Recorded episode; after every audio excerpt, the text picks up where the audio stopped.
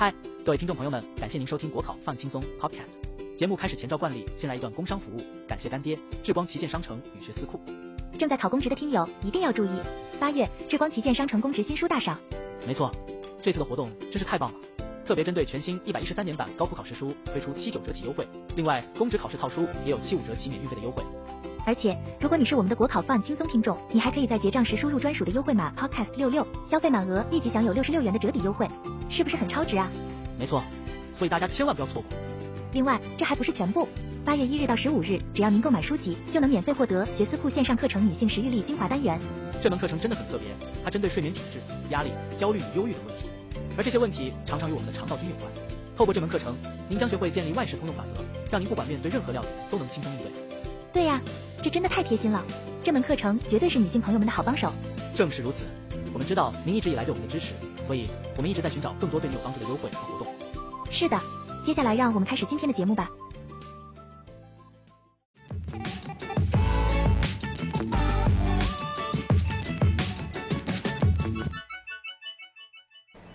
好，那我们来介绍一下第一个部分哦，就是我们特殊教育的基本认识哈。那也就是通常各位同学在读特教导论的第一章的时候，一定会遇到的这个绪论的部分。那既然叫做绪论，或者叫导论。就是让你先粗浅的了解一下特殊教育的定义。好，那什么叫特殊教育呢？啊，特殊教育就是对特殊学生所施予的教育措施嘛。那特教是什么？特殊学生指的就是身心障碍跟支付优异这两大类。那根据特殊教育法第三条的规定，身心障碍类总共有十三类的学生，那支付优异类有六类的学生。好，这个是每一类学生你都很清楚的知道它的特质是什么。那再来，你要了解一下我们整个特教的发展。好，特教早期呢，对于身心障碍学生，我们都是用这种呃摒弃的态度或者不处理的态度。可是现在随着人权教育的发展，对特殊学生他的教育教育权，我们要非常的重视。好，所以他们的一些基本的受教权益，我们都要去保障它。好，所以从早期的隔离，一直到现在的融合，这个都可以看出我们特教对于人权的一个重视。好，那类别的部分刚才讲过啦，啊、身心障碍总共有十三类啦，资优有六大类啦，那每一类的定义跟特质，甚至它的一个小分类，你都要清楚齁。好，那个别差异，当然，特殊的孩子跟一般的孩子差异蛮大的。好，我们常说啊，特教孩子就分为两大两大类，一类就叫做得天独厚，那我们常常讲得天独厚就是好的，那就是比较偏向于资优的部分。另外一个叫做得天独薄。厚薄的薄，好，那得天独厚，我们一般就是把它放在身心障碍类。好，那他们跟一般孩子不一样，那如果跟别人比较这一种差异，我们叫做个别间或者叫个体间的差异。好，比如说你今天段考考出来，你在全班三十位同学当中，你排名第三十名，那你有跟别人比吗？那叫做个别间。那如果是你自己内在能力的不同，比如说你可以问你自己，你会不会觉得你好像？哎，你的国语好像不错，那你的数学好像比较烂一点，对不对？那你个体内在的能力的差别，那我们叫做个体内的差异。那在考试里面就非常喜欢考个体间跟个体内差异的比较。好，那这个是各位同学一定要掌握的。另外，我们把一个孩子呢，呃，视为身心障碍或视为自优的孩子，那就是像在给他分类贴标签的意思嘛，对不对？所以标记的问题就是各位同学必须去掌握的。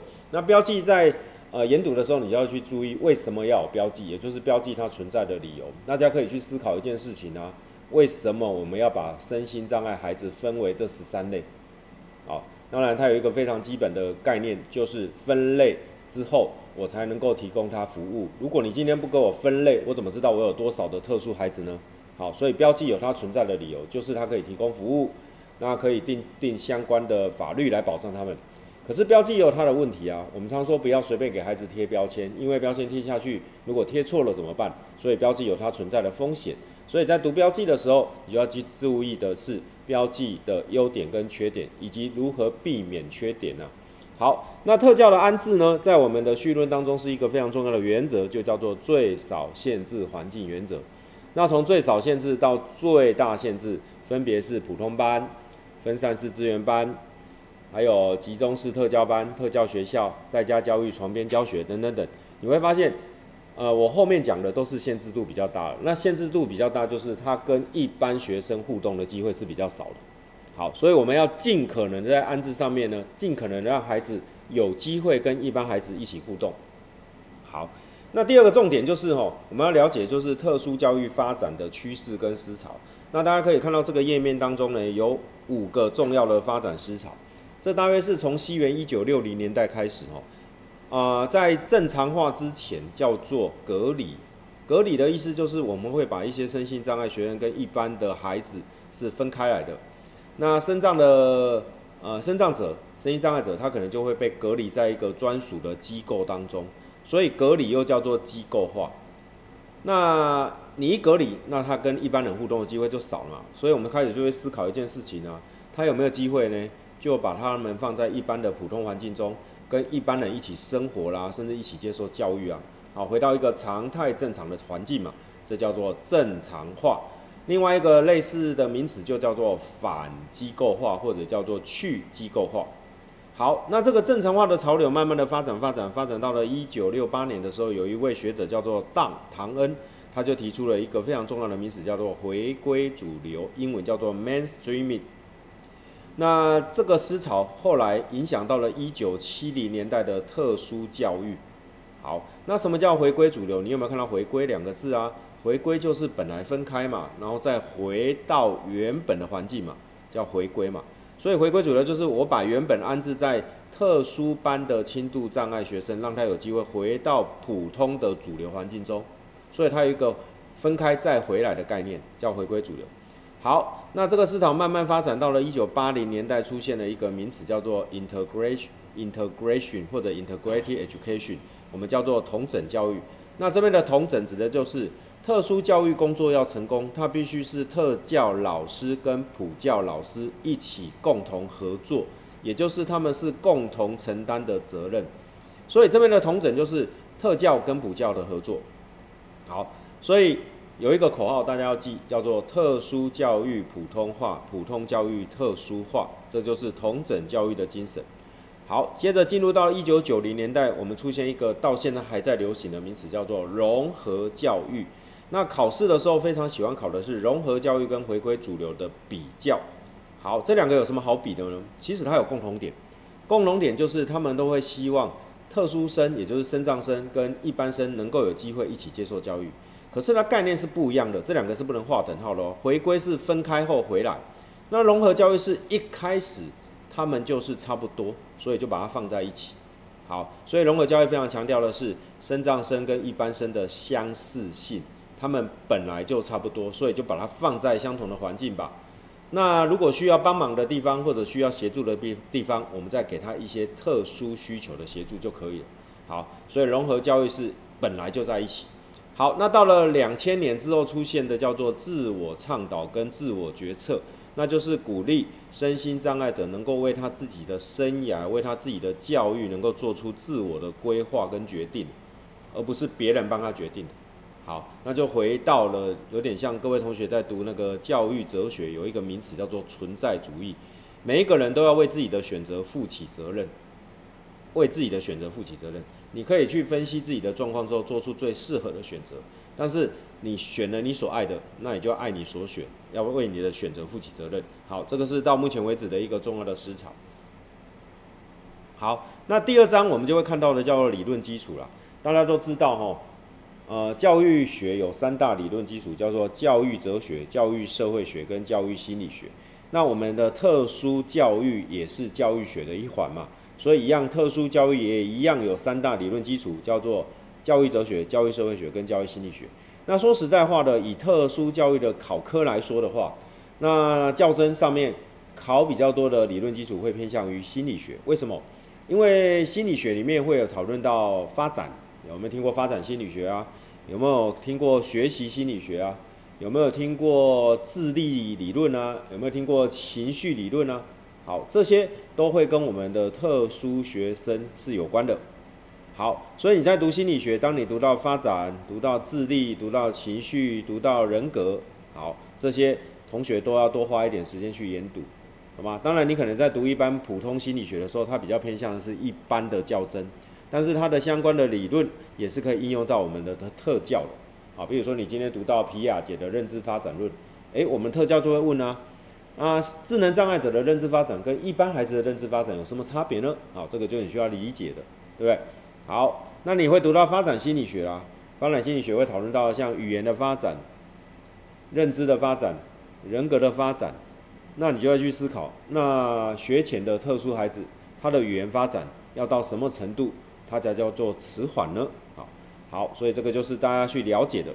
那呃，特教的第二个章节理论基础部分，大家一定要把重点放在所谓的大脑认知科学。好，那大脑科学有几个重点你要读的，首先就是脑叶，大脑有四个脑叶嘛。好，以左半球为例的话，脑叶最大的就是额叶，然后偏向头顶的部分叫做顶叶，耳朵的部分叫做颞叶，然后后脑勺的部分叫做什么？枕叶。好，所以你要知道每一个脑叶的它的功能，好像额叶。它可能就是一个汇合区或者是执行的功能，同整的功能。顶叶就是动作方向跟物体辨识，颞叶就涉及到我们的听觉，还有呃语言区的语言记忆跟理解，也就是威尼克语言区。那枕叶就会涉及到我们的视觉区。好，那接着你就要读的是功能区，好，包括像听觉区啦、视觉区啦、语言区啊，这要读，尤其是语言区。语言区每次考的一定是考你布洛卡语言区跟威尼克语言区。布洛卡语言区它在我们的额叶位置，那它掌管的是语言的表达。所以当你布洛卡语言区受损，就会造成布洛卡失语症，造成语言表达的问题。那另外一个语言区叫做威尼克斯语言区，它在我们的呃左半球靠近颞叶的位置。好，那如果你的这个位置受损的话，就有可能会造成所谓威尼克失语症。那威尼克区它掌管的是语言的记忆跟理解嘛，所以当你得到威尼克失语症的时候，就会造成语言记忆跟理解的困难，好吗？好，所以这是考试还蛮喜欢考的。好，再来第三章呢，叫做特殊教育法规。那特教法规你要分两块来读，第一个是先读美国，再来你读台湾。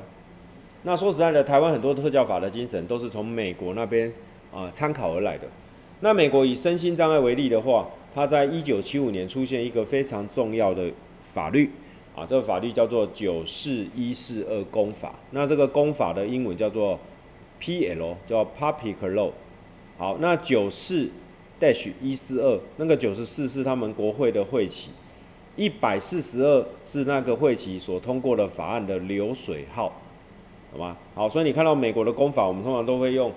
啊、哪一个会期哪一号的法案这样子，好，所以你要背哦。像一九七五年叫做九四一四二公法，那这个九四一四二公法又叫做全体残障儿童教育法案，里面有六大关键原则，像各位同学有听过的，呃，免费而适当的公立教育就是零拒绝啦，非歧视性评量啦，IEP 啦，最少限制环境啦，家长参与啦，甚至是。呃，正当法律程序原则，好，这些原则都是我们的九四一四二公法所通过的六大关键原则，它也影响到世界各国的特教的发展。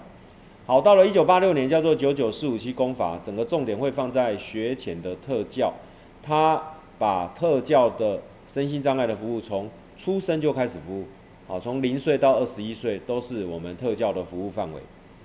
好，那里面它也鼓励呢。美国的各州政府要实施早期疗育，简称早疗。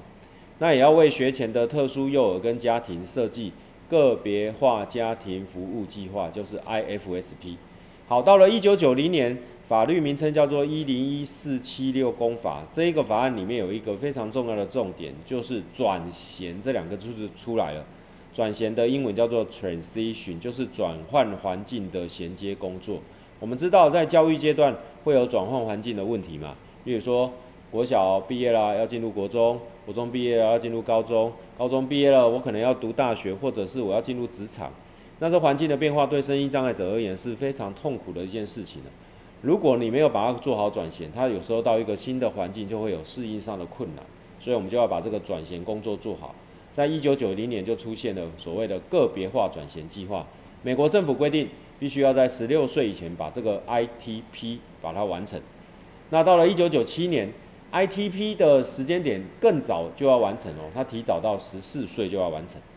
好，那他也鼓励呢，呃，美国的这个普通班的老师要加入我们特殊教育的 IEP 的团队，那 IEP 的课程内容必须把普通课程放入课程内容当中。好，这个都是九七年的一零五一七公法的重点。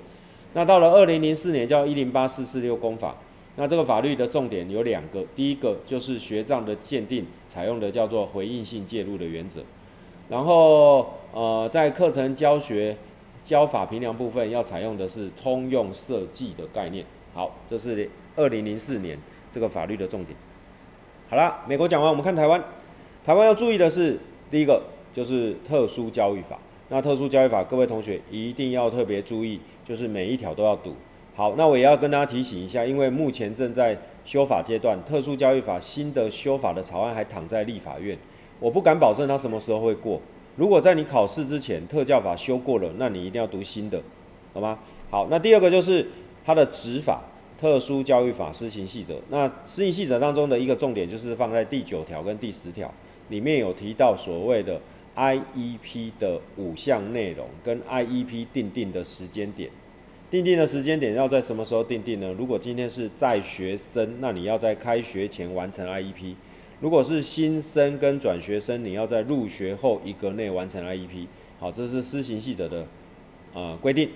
好了，那第三个就是身心障碍及支付优异学生鉴定办法了哈。那这个鉴定办法里面有针对呃身心障碍的各类别的定义做详细的介绍。好，比如说有什么智能障碍定义是什么啦，视障定义是什么啦，听障是什么啦。好，那里面有只要涉及到数字的，那你一定要读。好，那资优有六大类，它里面定义也有写。好，那当然呃像鉴定办法的一些鉴定的原则啦，或者是啊，我在鉴定的流程应该怎么收集相关的资料，这个在鉴定办法里面都有详细的规定。好，请大家务必把它读熟。好，那最后第四个呢，大家要掌握的重点叫做《身心障碍者权益保障法》，简称身权法。身权法的前身叫做《身心障碍者保护法》，相信同学都有听过。有的人会说，哦，他有没有领那个身心障碍手册？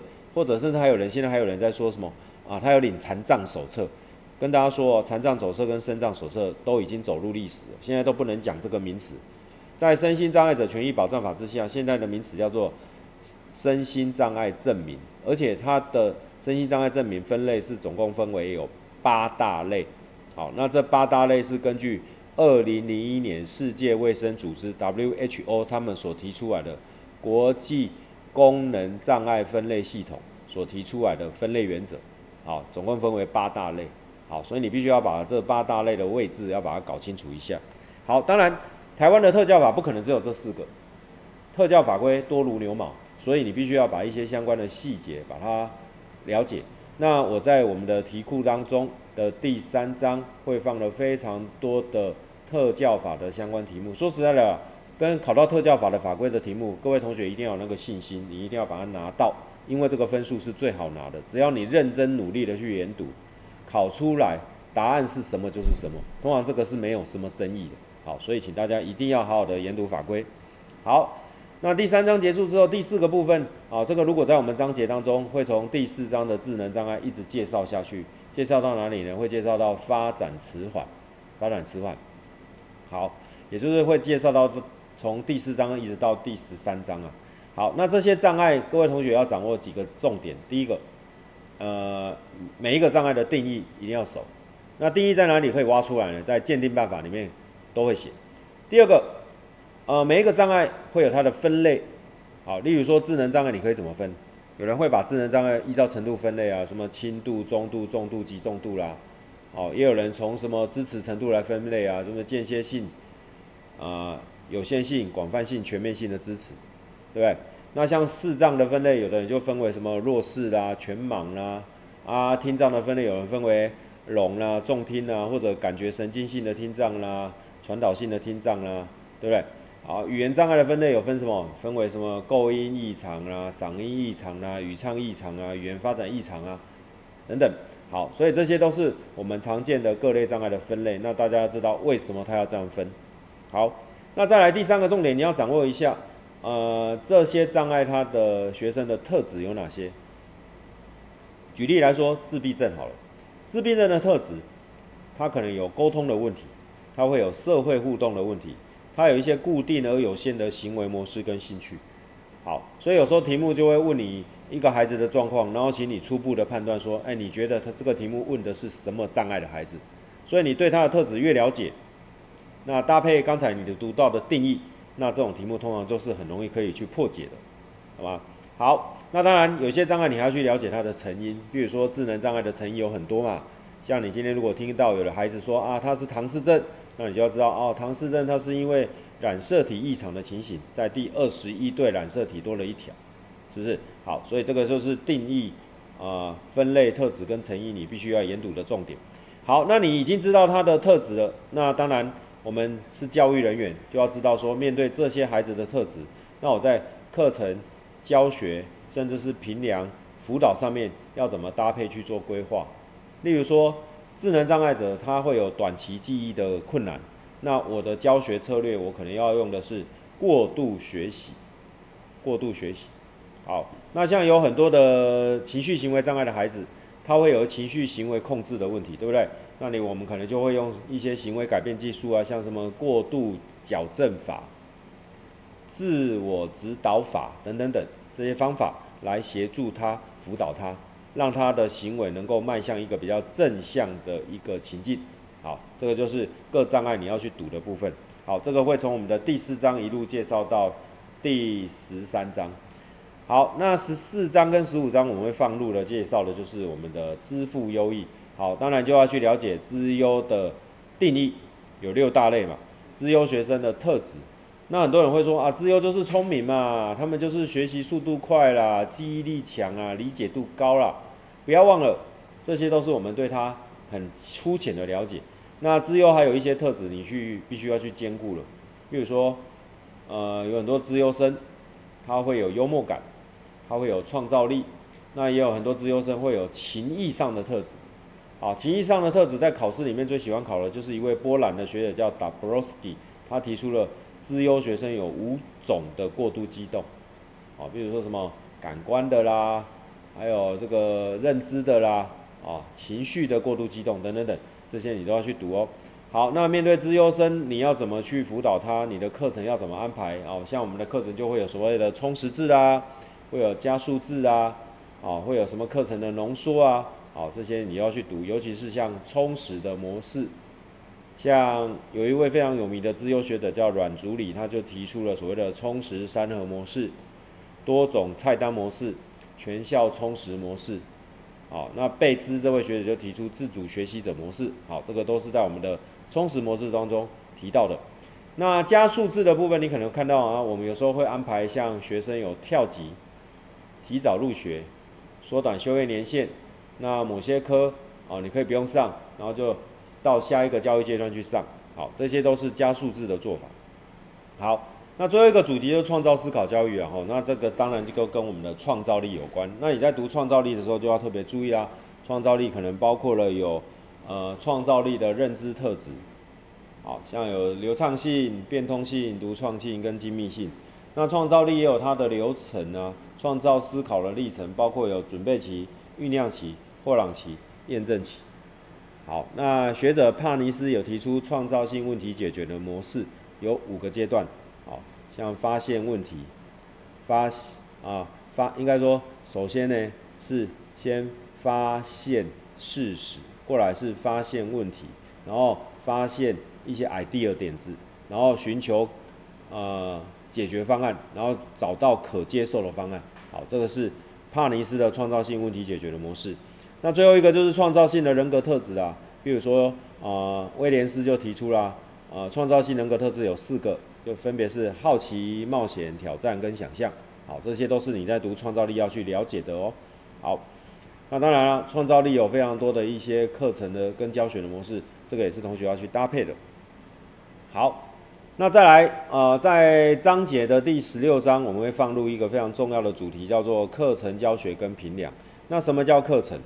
课程就是学习者学习的内容，老师者要教导的内容。好，那特教生障类当中最常看到的课程内容，包括了有发展性课程，这种课程比较适合于学前的特殊幼儿。第二个叫做功能性课程，功能就是实用，好，它是以解决日常生活中实际问题为主。好，第三个叫生态课程，生态课程必须结合学生所属的生态环境去评估。那这个生态课程必须搭配下面有提到的这个生态评量，好，一起来进行。好，第二个就是教学的部分。好，教学指的就是教育的方法。注意哦，课程是内容，教学是方法。啊、你看到有很多的教学方法，比如说有些人啊、你会用这个所谓行为学派的编序教学法。好，像呃，现在电脑科技时代，我们可以用电脑辅助教学，它是编序教学法的应用嘛。那也可以用所谓有意义学习法，像心理学者奥苏伯就提出了，在让孩子有意义的学习，必须在课程刚开始的时候呢，就提供一个叫做前导组织这个架构给孩子，那学生的学习才会有意义。我也可以用分组合作学习的方法，我把呃大约六位左右的孩子分在同一组，然后让他们去互动学习。啊，那合作学习的重点就是要一直分组。鹰架教学是应用那个心理学者 Vygotsky 的看法，鹰架就是一种支持跟协助，让孩子可以在支持协助之下，从现有的能力移动到潜在的能力。就是进测发展区。好，交互教学法是常常用在我们的阅读理解的教育上面。啊、学者帕林莎跟布朗提出的交互教学法，强调师生跟同侪之间的交互作用。那师生跟同侪当然就是一个比较强，一个比较弱嘛，强的来教弱的，协助他，让他的这个认知策略可以增长。好，它是运用后设认知一个策略。那它里面有四个技巧。叫做摘要、提问、澄清、预测。好，那第下一个协同教学，这个协同指的是老师跟老师的合作。那一般的协同指的就是只要涉及到老师跟老师的合作，就叫协同教学。那如果今天是特教老师跟普教老师的合作呢，我们可以再等于另外一个名词叫做合作教学。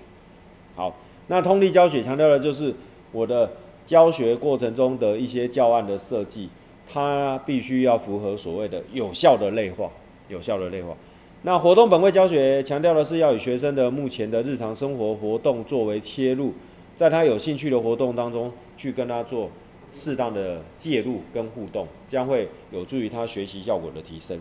好，那评量是什么？第三个主题叫做评量嘛，评量就是确定学生学到了多少东西嘛。好，那一般我们实务现场都会说这个叫做测验，或者叫做白话一点叫做考试，对不对？那评量。对特殊的孩子来讲，因为他个别差异太大，所以我们绝对不可能只用一种纸笔测验来面对他，会有非常多多元评量的方法来处理。啊，实作评量就是实际观察跟记录学生在真实情境的表现，档案评量就是收集学生的档案作品资料，动态评量就是师生之间的交互作用，然后让孩子在协助之下能够有所进步。功能性评量主要用在行情绪行为障碍孩子身上。当孩子有情绪行为障碍问题的时候，你必须要收集他的行为问题资料，再发展有效的介入方案。课程本位评量呢，就是老师教上课教什么，然后我就从上课的内容当中去考他，考完了之后可能会知道孩子哪边不会，我再来规划下一个阶段的教学内容，好吧？这叫做教什么就凭什么，凭了什么再来决定教什么。好，那转衔评量强调就是转衔衔接的。评估，好，你要如何让他可以顺利的从这个阶段过渡到下一个阶段？好，这是转衔的重点。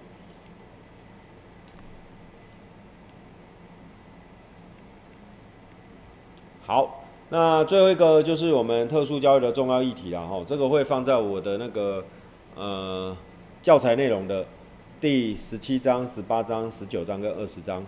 包括了我们的专业团队，啊，专业团队你要去读的，包括了一些特殊教育的相关专业人员，例如物理治疗师、职能治疗师、听力师、临床心理师、智商心理师、语言治疗师、社会工作师，到底这些专业人员他们在做些什么？他们的工作要了解。再来就是专业团队有三个常见的模式，有多专业、专业间跟冠专业模式，你要把这三个模式做详细的比较。尤其最理想的叫做冠专业或跨专业模式。好，那就业的部分，同学要掌握的就是身心障碍的就业，大概有三种模式嘛，包括有庇护性就业、支持性就业跟竞争性就业。庇护性就业就是这个孩子有意愿想工作，但是目前没能力，那没有能力就去庇护工厂学能力吧。所以庇护工厂他所收的员工全部都是身心障碍者，重点在里面学能力。好，如果今天一个孩子他有能力。也有意愿想工作，那我就可以把他放在一般的竞争性的职场当中。可是他可能刚去的时候不适应嘛，所以我们会有就业辅导员来支持协助他。那这种支持协助就叫做支持性就业。当他的支持协助越来越少，也就是说他越来越适应，他可以跟一般人一起竞争，那就进入到独立的竞争性就业。所以竞争性就业就是有意愿、有能力可独立。那支持性就业就是有意愿、有能力需支持。庇护性就业是无能力有意愿，懂吗？好，所以这三种就业要搞清楚它的核心的差异哦。好，那转衔就是转换环境的衔接工作了。转衔里面最常考的模式就是 b r o l i n 所提出来的生活中心生涯教育模式 LCCE Model。好，那你也要去把我们特殊教育法第九条 IEP 内容当中的转衔必须要写到的呃项目要把它背起来。好，包括有升学辅导、生活就业心理辅导、福利服务，还有其他项目。好，那家长参与就是鼓励呃学生，尤其是身心障碍学生家长能够积极的参与学生在学校的相关的教育活动啊。那你有效的参与跟学校做好适当的搭配，那对孩子的学习一定是最有帮助的。所以我们的家长参与哈，你要去读的是我们特殊教育法当中，只要涉及到家长参与的条文就要读，包括像呃。特殊教育法第五条有这个所谓的特殊教育咨询会，那第六条有所谓的呃特殊教育学生鉴定及就学辅导会，就是鉴辅会，然后二十八条你会看到像 IEP 会议，三十之一条会看到个别化支持计划，好，然后呃三十六条会看到这个资优生的个别辅导计划，四十五条你会看到。这个学校的特推会，好，四十六条会看到所谓的家长会的常务委员必须要有身心障碍学生家长代表，对不对？这些都是我们特教法里面跟家长参与有关的。那辅助科技呢？当然就是希望透过这些科技辅具来协助孩子有效学习。好，比如说大家常见的轮椅啦、助行器啊，还有一些呃电子沟通板呐。啊，甚至是有一些生活的辅具、学习的辅具，这些都是辅助科技要去读的。好，那这种题目其实最近越来越越来越常出。好，那另外呃做智力测验哦，目前台湾呢呃在特教的教甄当中考试会往特呃卫视儿童智力量表的第五版第五版开始来做出题哦。那以前都会考第四版，对不对？那现在会考到第五版，那你就要另外一个主题要注意，就是第四版跟第五版的比较。尤其是啊、第五版，它有分为所谓的因素指数，还有它的分测验，到底跟第三版跟第四版有什么不一样？这个你要比一下。那美国精神医学会 APA 他们有出版了一个叫做《美国精神疾病诊断手册》第五版，叫 DSM-5。那第五版当中要注意啊各对疾病的一个定义的介绍。那最后两个部分就是。啊，我们一开始有跟大家讲架构的时候提到的，就是十二年国教课纲啊，就是十二年国民基本教育特殊教育课程实施规范里面的一些细节，包括课程的调整的向度，有内容调整、历程调整、环境调整跟评量的调整。那特殊需求领域的课纲呢，有分为生障跟资优。好，你要把九个科目，还有身障的九个科目跟资优的五科目，五个科目。要搞清楚一下，尤其是里面的学习重点，包含学习表现跟学习内容的向度跟主题。好，那到这边为止，就是我们把我们特殊教育的一些架构做了一个简单的介绍。